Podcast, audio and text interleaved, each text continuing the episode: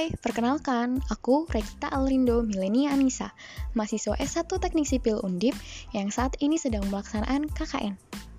Iya, betul, aku kuliah di Universitas Diponegoro. Awalnya, dulu, Undip itu universitas swasta loh, didirikan sejak tahun 1956. Kemudian, pada tanggal 9 Januari 1960 berganti nama menjadi Universitas Diponegoro dan pada tanggal 15 Oktober 1960 Universitas Diponegoro menjadi Universitas Negeri. Saat ini, Undip mempunyai 11 fakultas, satu sekolah vokasi, dan satu sekolah pasca sarjana. Kalian tahu nggak sih apa itu Tridharma Perguruan Tinggi?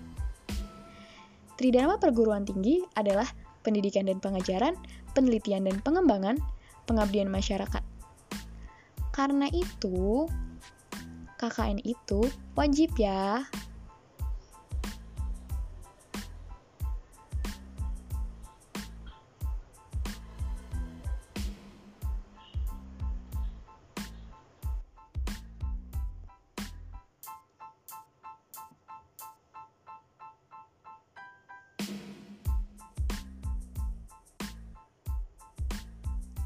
Teman-teman tahu nggak sih tema KKN Undip tahun ini apa?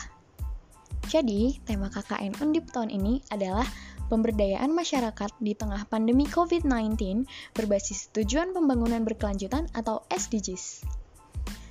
Karena sedang terkena pandemi corona, jadi KKN kali ini kita lakukan di kampung masing-masing. So, ini adalah cerita tentang tempat KKNku Kelurahan Mulyaharjo termasuk ke dalam wilayah administrasi Kecamatan Pemalang, Kabupaten Pemalang, Jawa Tengah. Luas wilayahnya sekitar 383.985 hektar. Kelurahan Mulyoharjo berbatasan dengan Kelurahan Pelutan di sebelah utara, Kelurahan Bojong Bata di sebelah selatan, Kelurahan Kebon Dalam di sebelah timur, dan sebelah barat berbatasan dengan Kelurahan Wanarejan Selatan. Jumlah penduduk di Kelurahan Mulyoharjo Mulyoharjo, warga sebanyak 7.800-an kepala keluarga. Jumlah penduduk laki-laki dan perempuan tidak berbeda jauh. Jumlah penduduk laki-lakinya sebanyak 11.495 jiwa dan jumlah penduduk perempuannya sebanyak 11.254 jiwa. Akibat dari banyaknya penduduk di Kelurahan Mulyoharjo, banyak tempat yang menjadi pemukiman padat. Berdasarkan data kepadatan penduduk tahun 2019 dari BPS Kecamatan Pemalang, Kelurahan Mulyoharjo berada pada keurutan ke-4 dengan tingkat kepadatan penduduk tinggi dari 20 kelurahan lain di Kecamatan Pemalang. Padatnya penduduk di suatu wilayah memberikan kecenderungan ketidakteraturan di wilayah tersebut. Banjir bisa terjadi karena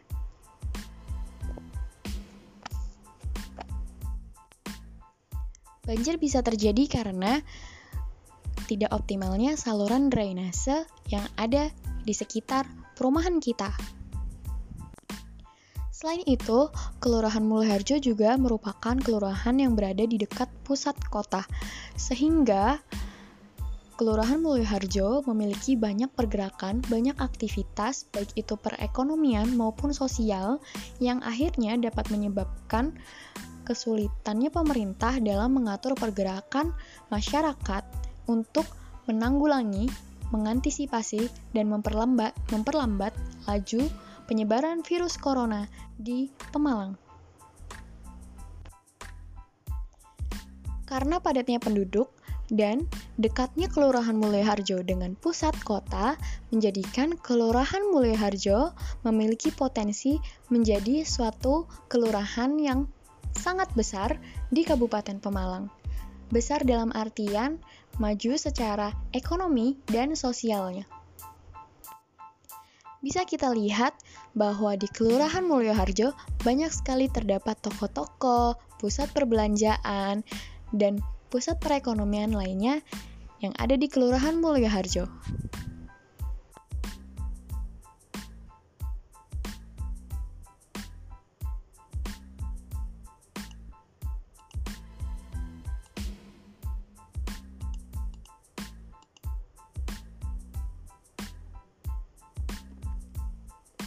Dari permasalahan-permasalahan yang ada, akhirnya saya memutuskan untuk membuat program yaitu membuat desain ruang isolasi dan juga desain saluran drainase. Seperti yang sudah saya jelaskan tadi, Kelurahan Mulyoharjo memiliki Seperti yang sudah saya jelaskan tadi, Kelurahan Mulyoharjo menjadi kelurahan yang sangat padat dan sangat aktif. Banyak sekali pergerakan-pergerakan yang terjadi di sini, yang mana hal tersebut tentunya akan mempercepat penyebaran virus corona. Apakah masyarakat sudah melakukan isolasi mandiri di rumah? Sayangnya,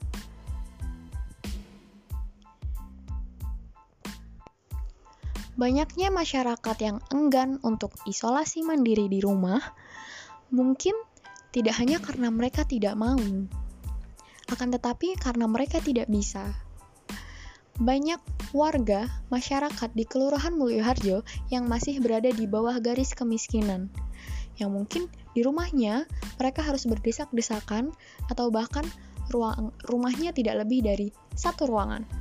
Maka dari itu, tentu sulit untuk melakukan isolasi mandiri di rumah. Ide untuk membuat desain ruang isolasi. Sayangnya, desain ini masih belum diaplikasikan dalam artian belum dibangun karena kurangnya biaya yang ada. Seperti yang kita tahu, saat ini kita sudah berada pada musim penghujan. Tentu saja intensitas hujan yang turun menjadi besar jika sistem drainase atau saluran drainase tidak dapat menampung hujan secara maksimal, maka akan terjadi banjir. Oleh karena itu, saya memberikan ide untuk membuat desain saluran drainase.